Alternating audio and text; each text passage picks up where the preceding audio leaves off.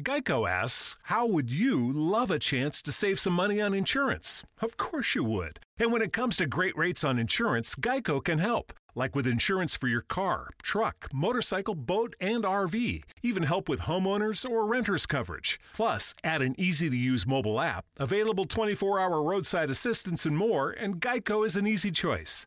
Switch today and see all the ways you could save. It's easy. Simply go to geico.com or contact your local agent today. Allora oggi voglio parlarvi eh, della piattaforma che ospita la nostra radio network Anchor.fm.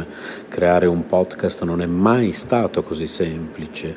È l'unica app che ti consente di registrare podcast di alta qualità e distribuirli ovunque, compresi Google Podcast ed Apple Podcast tutto da un'unica piattaforma. Non servono attrezzature costose o esperienza nel fare podcast ed è gratuito al 100%. Allora, registri audio in alta qualità sia con il microfono interno del tuo dispositivo o collegando il microfono esterno che preferisci.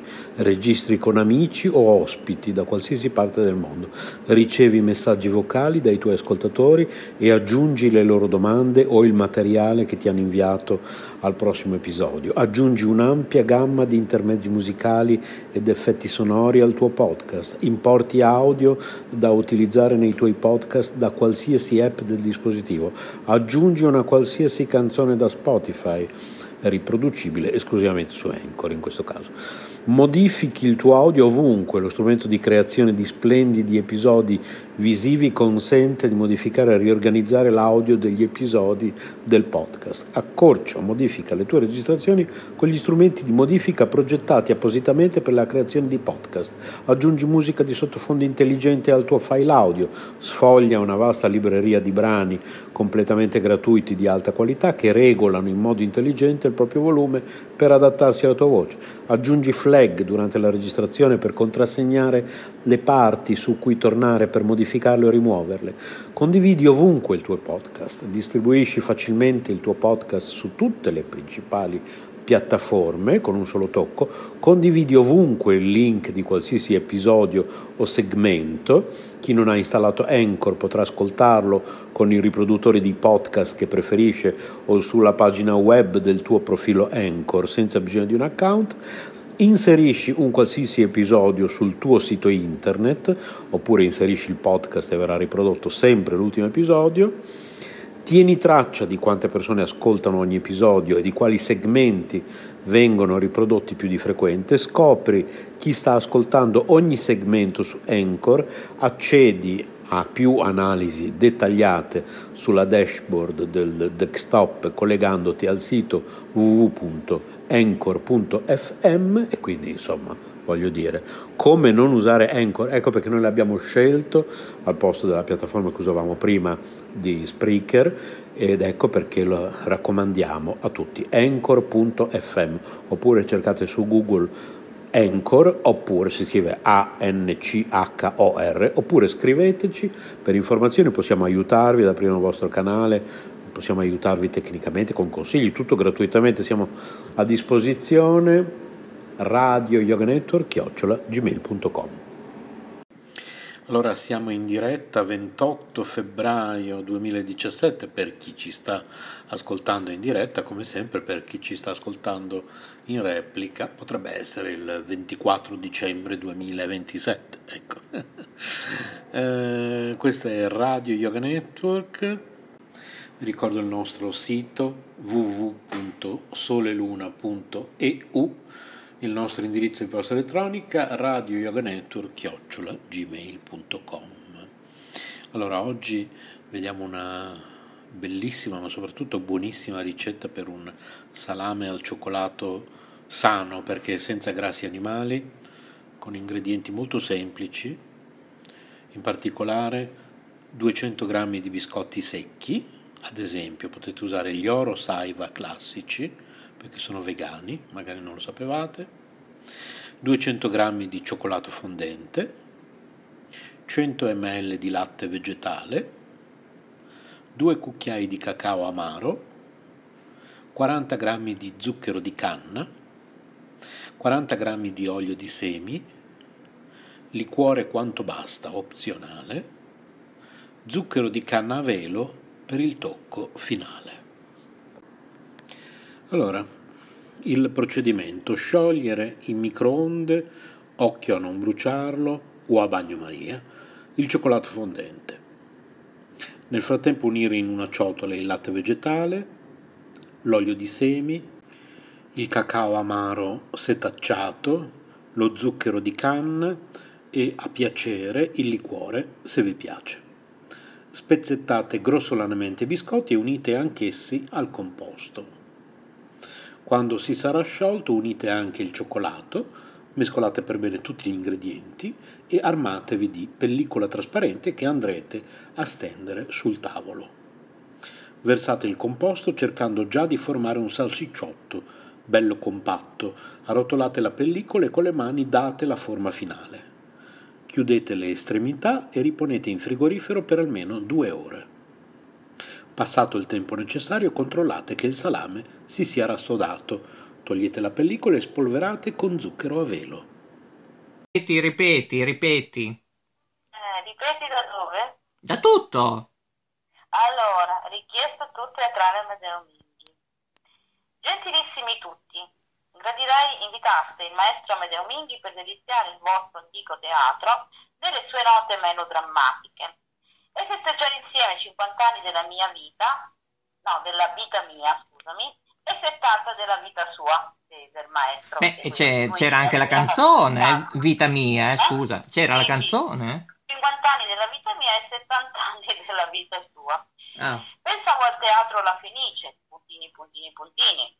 Poi mi sono ricordata del teatro più antico e mitico, il Goldoni. Sarebbe un sogno per i miei 50 anni e un regalo che desidero fare al mio maestro di vita ed amore. Data ideale, punto, eh, punto. Data ideale, 4 novembre, per eh, regalare il mio mezzo secolo a colui che amai, amo e amerò, per avermi aiutato a vivere con la sua musica, in questo mondo che non comprendo. Non sono una pazza, puntini, puntini, puntini, folle magari. Vi ringrazio per avermi letto, se interessati all'evento vi fornisco contatti e visioni di concerti teatrali. Va da sé che basta che cliccate nel web e li vedete. Vi auguro un buon Ferragosto e buona vita. Beh. Si firma. Eh, vabbè, Ferragosto è già passato. Eh, no, no, ma perché l'ho mandata eh, in data probabilmente domenica 13 l'ho mandata.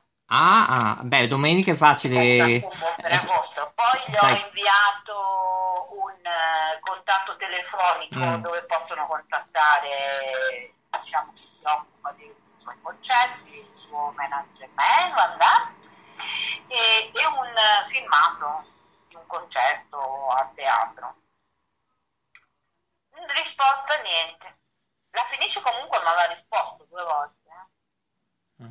Ma pensa a te, io la girerei anche al Teatro Goldoni per sentire il direttore, eh, cosa ne pensa di Trick Track e de Ballacket, eh, perché non è che Allora, io stiamo... l'ho, l'ho inviato alla direzione, poi ci sono altre email, io non so chi si occupa di questo, hai capito? Io sono andata nel sito, mi sono spulciata per bene eh, tutto il teatro, le cose, poi ci sono, non so chi se, io l'ho scritta alla direzione, Mm. capito?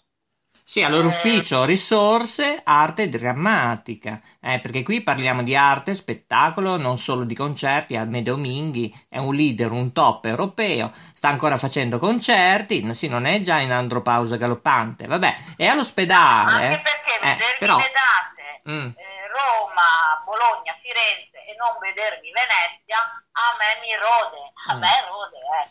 Allora, Non- Roma- una casa. Ecco, allora- non voglio a Padova, ecco, oltre- Roma, Roma, come siamo messi come data? Eh, do- dovrei andare nel sito. Ah, Mi allora, pare che il 13, 13 novembre. ah, il 13 novembre, Mm, oh, il 13 porta fortuna. Sì, però il Eh. 4 sarebbe meglio. E invece, eh, esatto, eh, scusa, ma è Bologna invece? Non lo so, devo andare sito. Guarda, adesso vado e te lo dico. Mm. Amedeo Minghi. Bene, canta un po' il bruco, sì, perché io non, non l'ho ancora capita questa Allora, canzone. 13 novembre a Roma Sistina 15 novembre Firenze Teatro Puccini, 16 novembre Bologna Teatro Giuse. Io voglio vedere 4 novembre Teatro Goldoni Venezia. Ecco, allora mentre canta in sottofondo il Bruco 1964 dello Zecchino d'Oro. 64, 64. Eh, io cosa ho detto? Scusa, 1964. No, tu hai detto 74. Maurizio, eh, scusa, non sbaglia mai, eh, cioè, scusa. Noi siamo dei numeri uno, noi lavoriamo anche la domenica, non come questi signori che non rispondono. Poi ne parleremo. Eh. Allora, hai trovato? Cosa? E, e nel sito. Te l'ho appena detto, 13 novembre Roma Teatro Sistina, 15 novembre, eh, 15 novembre Firenze Teatro Puccini e il... Eh, allora aspetta, dov'è? Dove sei? Eh, ma stai invecchiando, eh? No, no, no. No, no. eh, si è chiuso la pagina. Sì. Ah, che 13, 15 e 16 c'è. 16 a Roma, 15 a Firenze e 16 a Bologna. Ecco, il 16 novembre, però è una bella tournée, è impegnativa, eh? Mamma mia. Ma non è finita qua, Ah, inverno è lungo, però, beh, però... io vorrei vedere 4 novembre Venezia. No, ma scusa, ma oh, ci vuole una non un polase, ma situazione di, ricostrue... di, di ricostituente. Cioè, scusami, eh. Eh, ma guarda che in gamba l'uomo, eh. Eh, ma parliamo di un maestro, eh? Ah, Medeo. Eh. allora, questo bruco lo vuoi cantare? Diamo la caccia al bruco, diamo la caccia al bruco, diamo la caccia al bruco che non mi lascia stare. Ero a letto e leggevo un fumetto e il bruco me l'ha letto, e il bruco me l'ha letto. Ero a letto che leggevo un fumetto e il bruco me l'ha letto e non mi lascia stare. Diamo la caccia al bruco, diamo la caccia al bruco, diamo la caccia al bruco che non mi lascia stare. Poi nella, canzone originale dicono bruco, bruco, bruco, bruco, bruco, bruco, ah, bruco, bruco, bruco, bruco, dicono così eh, nell'originale. Quella che ti sto cantando è quella che, che ho sentito cantare dai bambini a scuola. Ecco, e poi quella lì invece della triche tracche dei pipì, come dice? Eh, nel bagno che facevo la pipì e il bruco era lì, e il bruco era lì. Ero nel bagno che facevo la pipì e il bruco era lì e non mi lascia stare. Diamo la caccia al bruco, dai che bella, no? Dai, è troppo forte, dai, complimenti allo Zecchino d'Oro che allora nel 1964 eh, era lei, Mariele Ventre, che io tra l'altro l'ho anche intervistata. Eh, non solo tu che hai fatto radio, che peccato, ma tu non c'eri ancora in questo mondo materiale, chissà. Eh? Chissà, Chissà. Eh, canta- ho cantato una canzone Sì? del 1942 che si intitolava Chissà. Ah, non è chissà se va, chissà se va, se No, va, no, ma no, sì che va. Era del 1942. Poi Ah, è stata rifatta nel 47. Poi è stata cantata in spagnolo pure. dai, Eh. sei fantastica, eh? Mitica, ma come fai a ricordarti tutto? Oh, oggi ti sento in forma. No, non è che mi ricordo, io leggo, poi mi ricordo, poi mi dimentico. Vabbè, speriamo che i signori invece ti rispondano, eh? Eh, cari signori. perché altrimenti prendo, me ne vado, vado a fare un giro a Venezia e vado a parlarti, perché no, no, no, no, non esiste. No, no, ma vengo anch'io, eh. Però io la girerei dove va direttamente tutti i concerti a Medeo, cioè a Roma, Bologna, ehm, poi dov'è che va l'altro tournée? Questo nel 2017, nel 2018 dove va? E ancora non c'è, eh, beh, ma guarda che l'inverno scorso ha fatto, ha fatto nord a sud tanti teatri, da Torino, Napoli, Milano, eh, Firenze, è stato in Toscana. Guarda che è stato con il tour eh, dell'ultimo CD che ha fatto, ehm, ha girato parecchio quest'inverno. Io non ho visto neanche una serata, neanche Neanche una. Carissima, Neanche una. Io spero di sentirti un po' più tardi, spero che non dormi, eh, perché vorrei anche mangiare Eh, guarda, qualcosa. Eh, ma io vorrei mangiare qualcosa, speriamo di una bella poesia, un qualcosina. Eh? Visto che ci sono ste scosse terremoto che continuano, quanti feriti, morti. E poi la gente sta scappando dall'isola di Ischia, oltre 12.000 turisti stanno scappando, eh? Come facciamo? Senti Maurizio, io ho guardato nel 1883 Sì? c'è stato un terremoto ad Ischia, ci sono stati 2000 morti, quindi è una terra ballerina. Ah, bisogna comunicarlo, professor, dottor Boschi e compagnia belle tricche Lo tracche. sanno, lo Ma sanno e pensa lo a sapevano. Se Lo- loro poi hanno Mm. costruito e non hanno pensato che un giorno dopo l'altro, come cantava Tecco, può capitare un altro terremoto a distanza di 100 anni, a distanza di 20 anni, a distanza di 70, a distanza di 150, perché comunque la storia è questa, dove è accaduto un terremoto anche dopo 100 anni può accadere. Quindi ci sono stati 2000 morti nel 1883. Eh, sono letta un po' la storia dove si è salvato un personaggio famoso che purtroppo la mia memoria eh, non, non- non- me lo fa ricordare adesso, aveva 17 anni e mm, la sua famiglia era morta e lui è l'unico superstite. Ui, stai prendendo dei colpi, eh? Oh, No, non mi ricordo, eh, tesoro, eh, che devo fare? eh, ti ci vuole un po' di, insomma, eh? Un po' di Eh, alimentazione. po' di- Senza zucchero. Oh, Prendi la di- pillola. eh, La pillola va giù. sì. Com'è che faceva la canzone di Mary Poppins? Basta un poco di zucchero e la pillola va giù, la pillola va giù, la pillola va giù, con un poco di zucchero la pillola va e sorriderai di più. E io ti ringrazio, ci aggiorniamo un pelo più, un pelo più tardi, è tardissimo. Bye bye. Ciao ciao!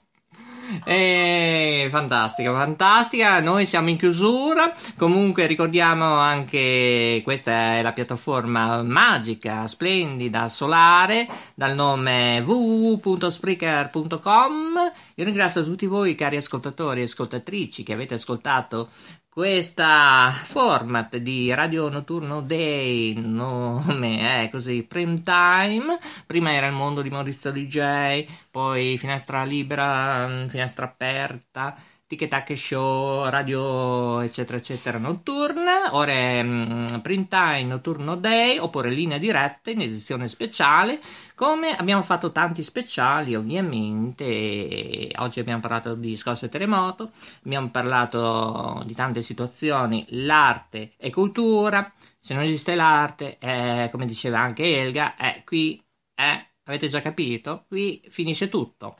E con questo io ringrazio il monitoraggio, lo studio 1 ovviamente, e noi del Centro Multibrand è tutto, grazie alla piattaforma anche TuneIn, grazie a tutti coloro che ci stanno ascoltando ovviamente su Facebook e tutte le altre piattaforme. Vi do un abbraccio, Maurizio DJ, ricordandovi i nostri contatti. Maurizio Chiocciolina, associazione marconi.com. Questa, signori, è Radio Yoga Network Produzioni. È arrivata. È arrivata la Jacqueline, eh? È arrivata la Jacqueline, signori. eh, mi sa che è così, dobbiamo chiudere. Abbiamo solo 2 minuti e 21 secondi. Io vi ricordo ancora i nostri contatti per la vostra pubblicità su Print Time o anche le riproduzioni dello Studio 1, Monitoraggio, Studio 0, Studio 0 TV, eh, Ciao Radio, Ciao Radio FM, eccetera, eccetera, Radio Budrio e Pinco Pallino, DTV, Magic TV e tutte le altre news a breve. Signori, 3, 4, 5, 1, 0, 0, 3900. Vi informiamo, attenzione, vi informiamo che il numero di WhatsApp da oggi eh, non è più valido. Il nostro numero di WhatsApp, attenzione, non è più valido. Ne parleremo prossimamente. Ovviamente saranno attivati altri numeri telefonici per contatti. Ora solo Maurizio Chiocciolina, associazionemarconi.com. Un abbraccio cosmico termina questo print time che può andare in onda mattina, pomeriggio, sera, notte. Tanta luce a voi e ovviamente la linea ritorna alla rete mondiale. Grazie a tutti e alla prossima! La scienza nella conoscenza.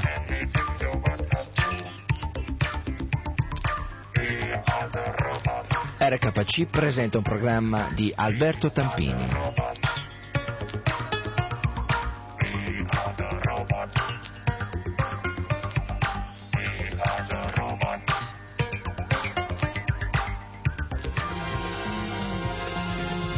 La scienza nella conoscenza, la quarta dedicata al tema l'origine dell'universo e della vita in esso.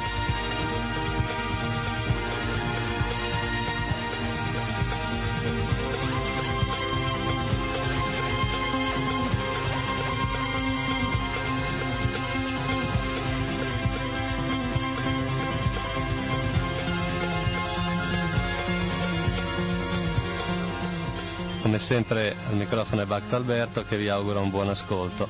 Nel corso di queste tre puntate precedenti abbiamo fatto un rapido riassunto di quanto è stato detto da filosofi e scienziati in Occidente sulla creazione dell'universo in cui noi stessi viviamo, partendo dal pensiero della Grecia classica sino ai giorni nostri.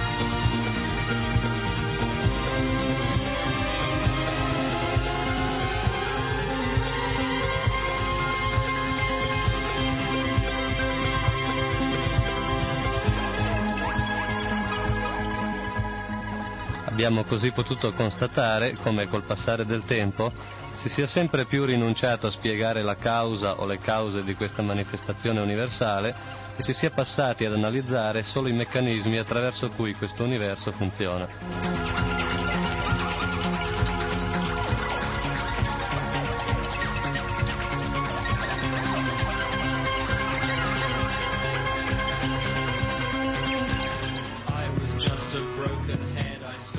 Questo è coinciso anche col passaggio della detenzione di questo tipo di sapere dalla filosofia o dalla religione alla scienza empirica o sperimentale.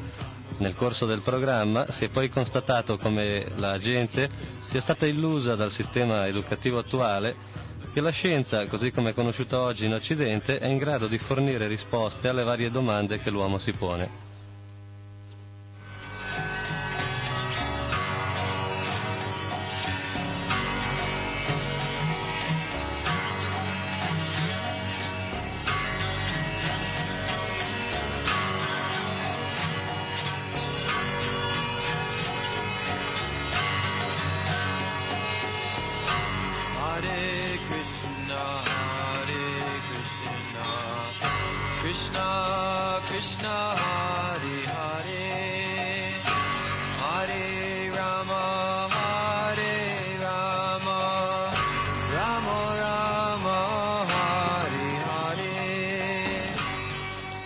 Ricordate, portammo l'esempio della domanda perché i corpi cadono e la conseguente risposta scientifica è per la legge di Newton.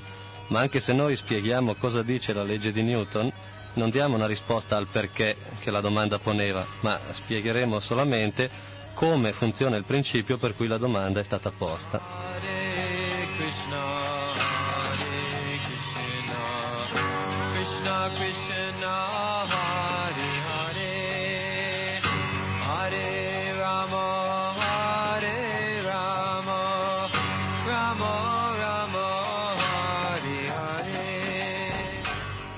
Di fatto la scienza non sa perché i corpi cadono, perché non è in grado di spiegare il perché esiste la forza di gravità e come si origina.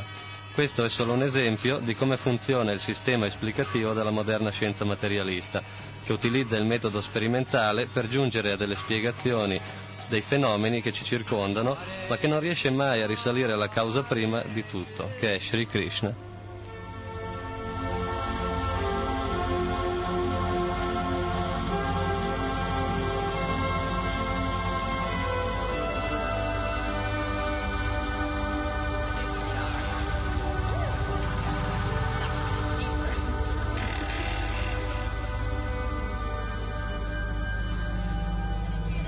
Non è che questa eh, incapacità di giungere alla conclusione che Dio c'è e della causa suprema sia implicita nel processo della ricerca scientifica.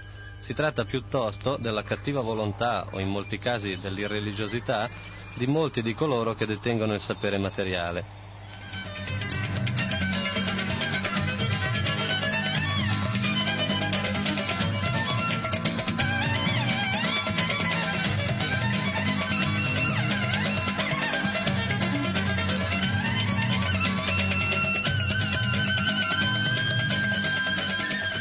Abbiamo molti esempi nella storia di grandi scienziati che erano convinti dell'esistenza di Dio proprio sulla base del loro scrutare nella natura materiale.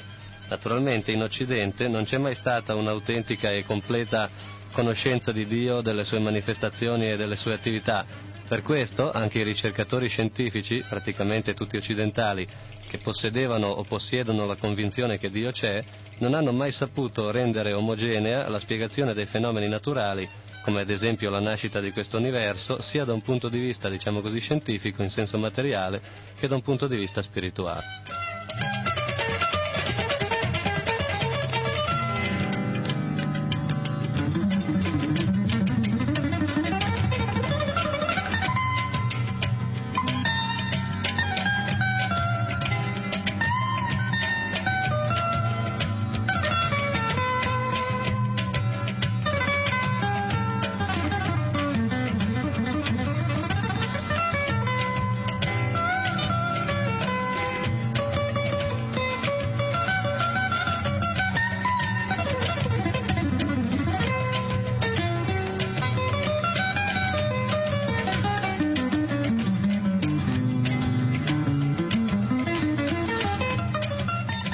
Scorsa puntata citammo una frase del grande scienziato Albert Einstein, secondo cui per chi compie seriamente ricerche scientifiche è cosa ovvia convincersi dell'esistenza di una entità di gran lunga superiore all'uomo che pervade tutto il creato.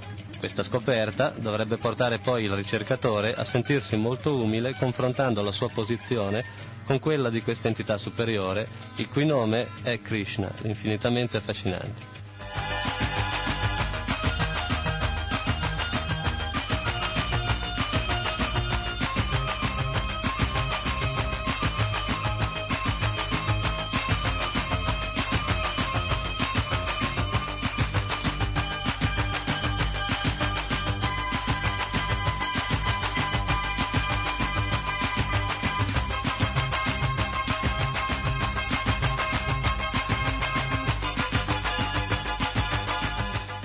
Einstein studiò perlomeno lesse alcuni dei testi della letteratura vedica e parlando della ricerca dello scopo della vita umana ebbe a dire che gli antichi saggi orientali raggiunsero in questo campo, che secondo le sue testuali parole è il più importante di tutti, un livello più alto di quanto non sopravviva nelle nostre scuole ed università.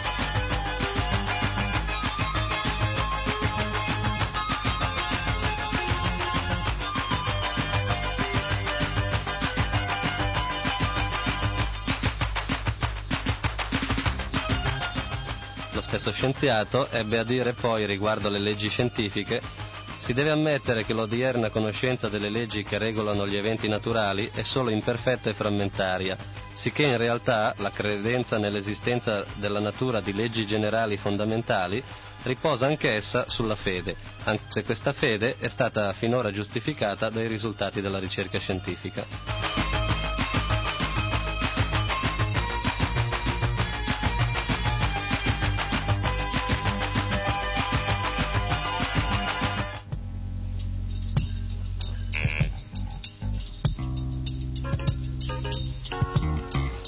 Einstein è uno dei pochi esempi di scienziati moderni di quest'ultimo secolo che pur impegnandosi appieno nella ricerca non è completamente coinvolto e illuso dai risultati dei suoi studi, ma bensì mantiene un'estrema coscienza della parzialità del suo operato in relazione alla creazione e a chi la controlla.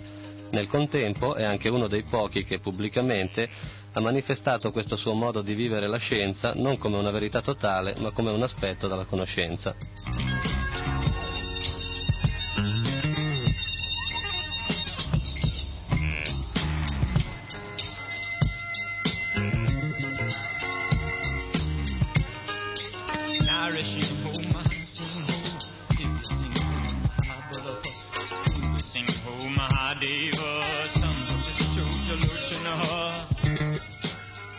Certamente esiste un abisso tra il suo modo di capire la realtà e quello di altri scienziati, specie delle nuove generazioni, come quel tal Boyce Reisenberger che già citammo la scorsa puntata, che senza il minimo pudore e senza la minima esitazione afferma che la vita non è nient'altro che l'ordinamento strutturale di alcune molecole che entrano in una serie di reazioni chimiche in presenza d'acqua. Una tale sicurezza nel sostenere delle affermazioni totalmente prive di un supporto dimostrativo tale qual è questa, rasentano l'idiozia più totale o rappresentano un tentativo premeditato di instillare una dose maggiore di materialismo al pensiero occidentale già così troppo materialista.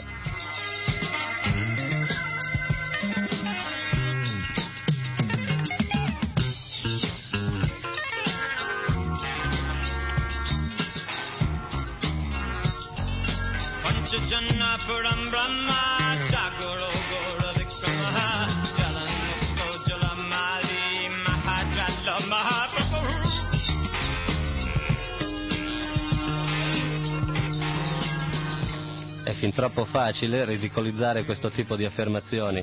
Sua Divina Grazia Srila Bhaktivedanta Swami Prabhupada, il eh, fondatore del movimento Hare Krishna in Occidente, soleva chiedere a chi sosteneva questo tipo di tesi se la vita è sorta dai prodotti chimici e se la vostra scienza è così progredita, allora perché non potete creare la vita chimicamente nei vostri laboratori? Questa domanda-affermazione ci porta così a introdurre la seconda parte dell'argomento trattato in queste ultime trasmissioni, ossia dall'origine dell'universo passiamo ora a parlare di origine della vita.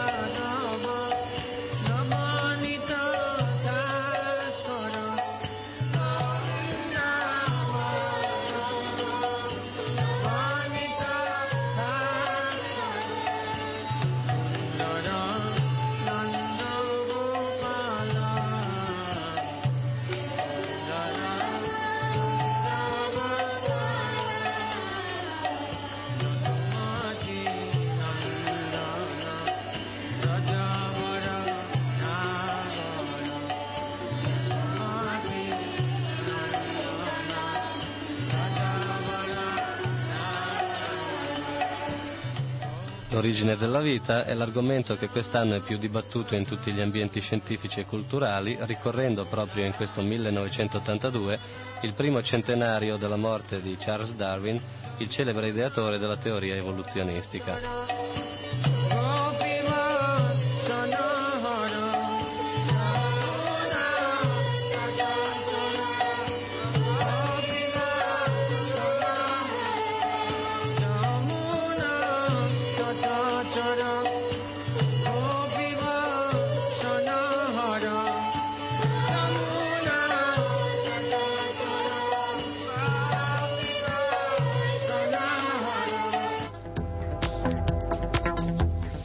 Come già abbiamo fatto in occasione della ricerca sulle origini dell'universo, partiremo ancora una volta dalla Grecia classica e dai suoi filosofi, essendo proprio in quel piccolo lembo di terra che è nata la speculazione e l'indagine filosofica e scientifica a cui si è rifatto poi tutto il pensiero occidentale.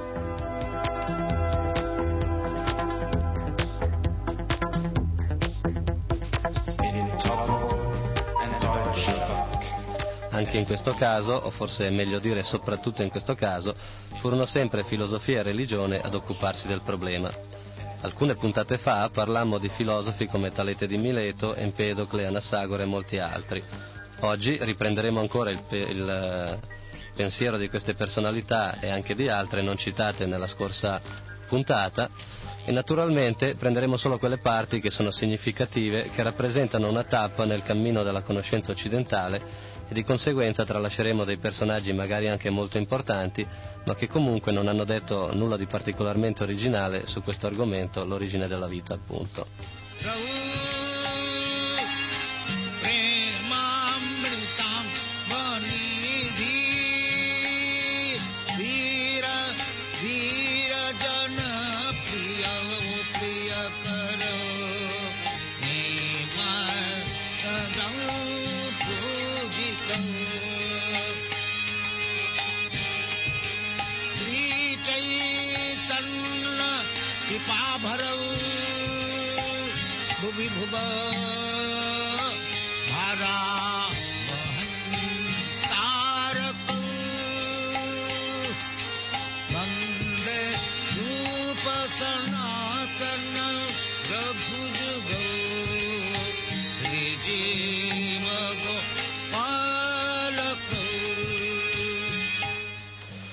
Prima scuola filosofica che troviamo nella storia è la cosiddetta scuola ionica che ha inizio con Talete di Mileto.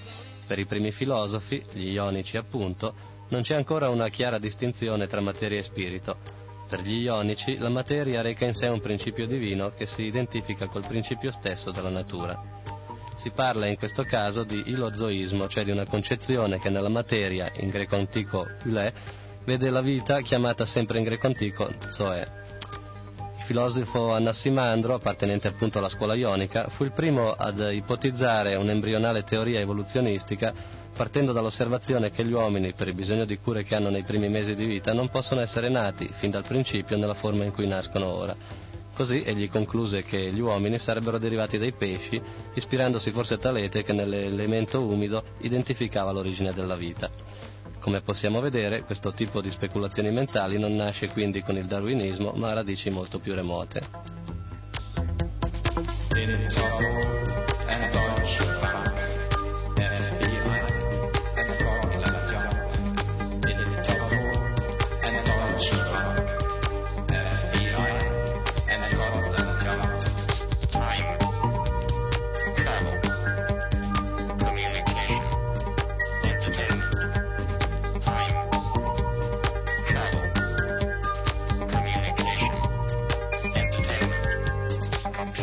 Praticamente ogni filosofo ionico prese come principio vitale uno degli elementi che nei Veda è spiegato costituiscono la materia inerte. Quindi Talete identificò il principio vitale nell'acqua così come Anassimandro. Anassimene lo identificò nell'aria ed Eraclito nel fuoco. Come vediamo quindi un concetto dell'origine della vita molto semplicistico che se da un lato voleva trovare un'alternativa ai racconti legati alle vicende degli dei dell'Olimpo, dall'altro forniva delle spiegazioni uscite solo da un piano mentale, quindi molto soggettivo ed imperfetto, come del resto tutte le filosofie materialiste.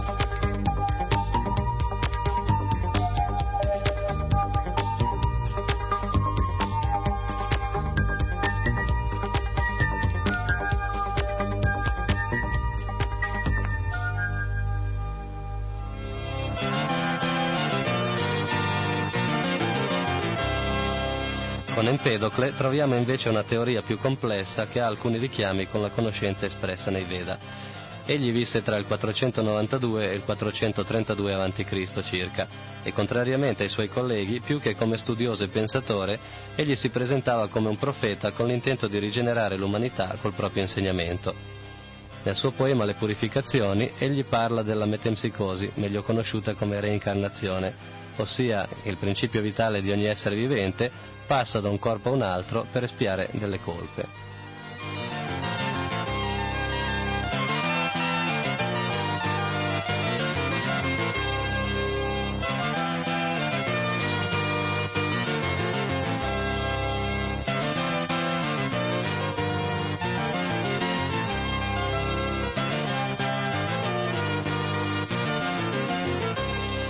Concetto molto affine alle affermazioni vediche è che per Empedocle niente nasce e niente perisce, cioè ciò che gli uomini chiamano nascita e morte è solo un mescolarsi in diversa proporzione o un dissociarsi di quattro elementi fondamentali, fuoco, aria, acqua e terra, anche se, come abbiamo già detto altre volte, nella conoscenza vedica c'è un quinto elemento che è l'etere.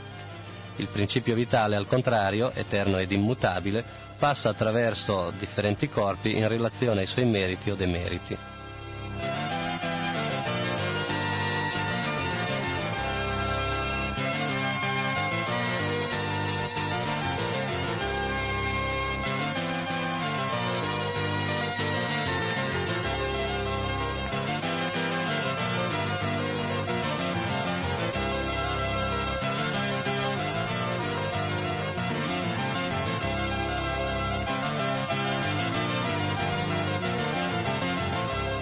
Come si vede chiaramente, questa enunciazione è molto simile a quanto affermato nei Veda, anche se Empedocle non arriva a spiegare chiaramente perché questo principio vitale inizialmente entri nella materia per animarla.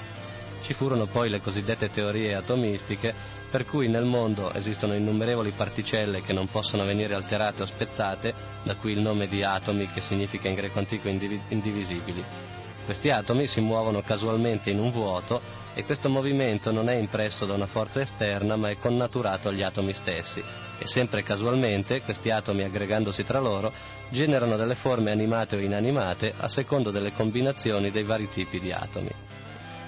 Così da atomi dai contorni spigolosi aggregandosi avremo la materia solida, atomi tondi formano i fluidi, cui, eh, di cui anche l'anima o energia vivente fa parte. Ovviamente è difficile immaginare come dal movimento casuale possa nascere il cosmo così ordinato o la vita, o come da un'aggregazione meccanica dia luogo una sensazione o similmente come mai certi atomi che costituiscono l'anima abbiano una proprietà così particolare come quella di sentire nel senso lato del termine.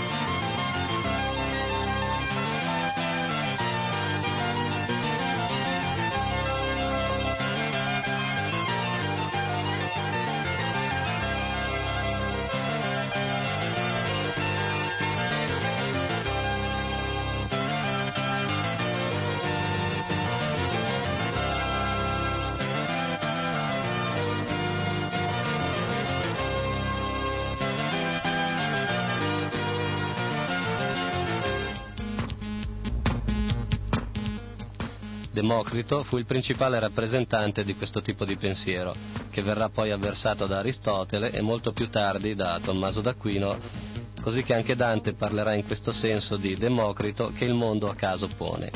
Questa teoria della casualità è la matrice di tutte le moderne teorie che vedono nella comparsa della vita un, em- un, evento puramente casuale dovuto a un casuale incontro di proteine in un ambiente casualmente di tipo adatto. Non a caso, diciamo noi, questo tipo di teoria fu avversato da tutti i pensatori succedutisi a questo periodo, quali Socrate, Platone, Aristotele, sino ai filosofi cristiani come Sant'Agostino o Tommaso d'Aquino. Nella conoscenza vedica non esiste il caso, poiché tutto è sotto il controllo del Signore Supremo Sri Krishna, che direttamente o indirettamente attraverso suoi agenti chiamati Deva o semidei, governa tutta questa immensa creazione materiale che è paragonabile a una nuvola nel mondo spirituale che è infinito.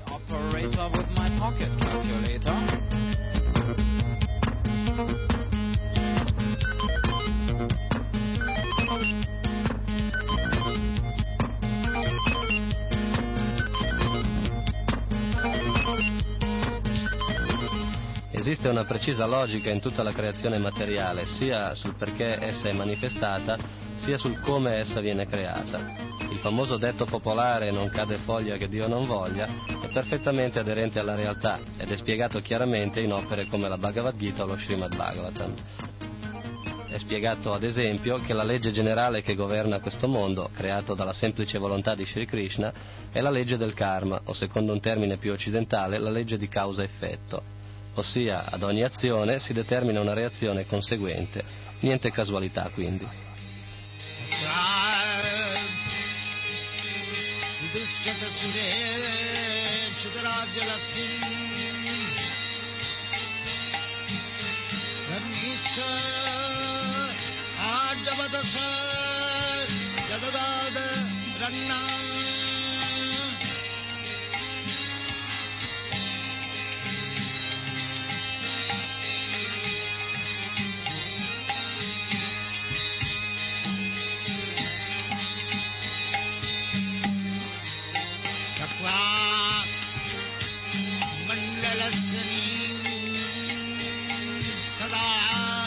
सूक्षव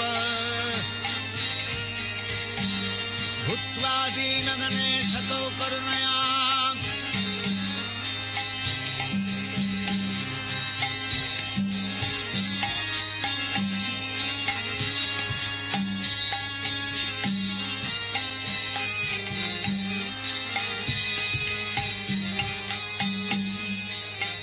Tornando ai pensatori greci, arriviamo a Platone che, come dicemmo già in una delle puntate precedenti, asserisce che lo spirito che anima i corpi è infuso negli stessi da un artefice divino o demiurgo.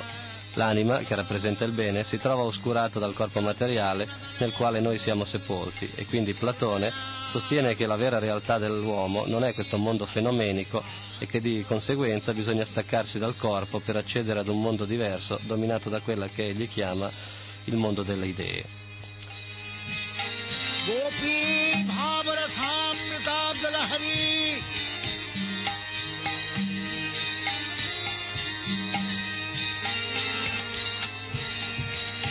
गोपी भावरसामृता दलहरी कल्लो लमग्नं महा वंदे रूप सनातनं जगजुगम्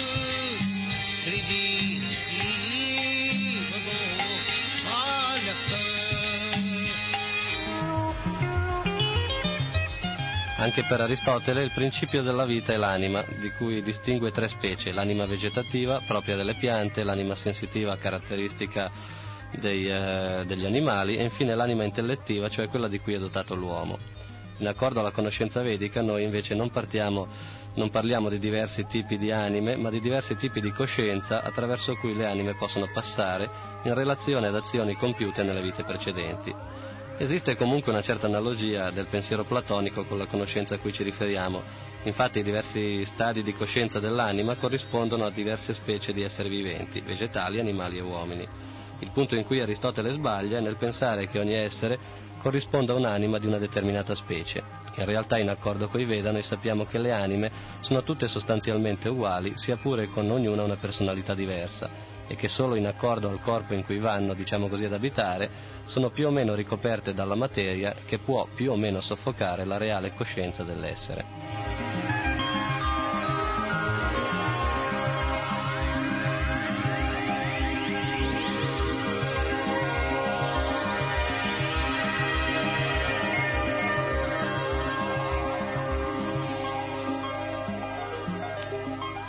Dopo Aristotele, i suoi discepoli si avviarono allo studio della natura fisica e negarono sia che il mondo avesse un fine, sia che la materia fosse opera divina. Di loro comunque non restano che poche notizie. Seguaci di Aristotele di tempi più lontani dalla sua epoca furono invece i famosi, sempre per le ricerche scientifiche e materiali, Tolomeo, astronomo vissuto tra il 100 e il 178 d.C., e Galeno, vissuto tra il 130 e il 200 d.C., seguace della medicina ippocratica. Arriviamo così a parlare del pensiero biblico che si diffuse con il cristianesimo in tutto l'Occidente. Abbiamo così una spiegazione di come Dio, dopo aver creato il mondo, vi creò anche la vita.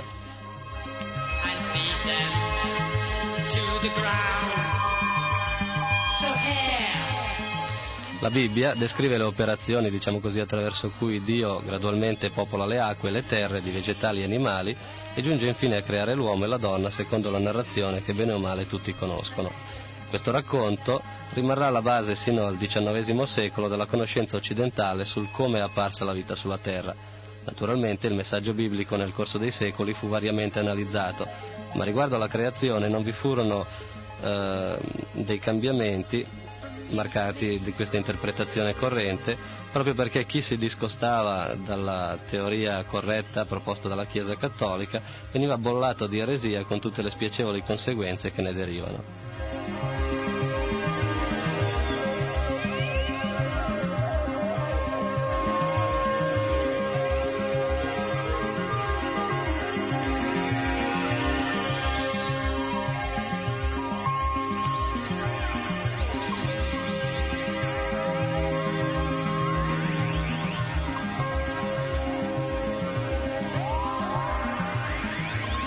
In ogni caso il principio vitale dell'uomo venne identificato con l'anima, di cui non staremo qui a vedere in dettaglio la funzione, dato che siamo interessati a seguire più che altro come venne giustificata nei secoli l'apparizione della vita.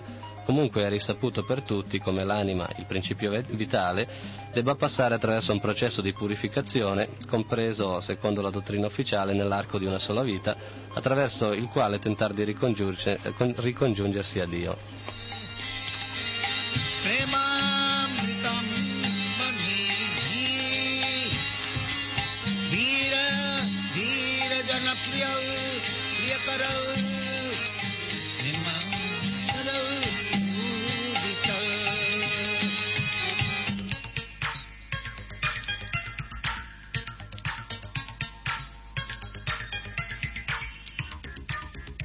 有心思，你的故事。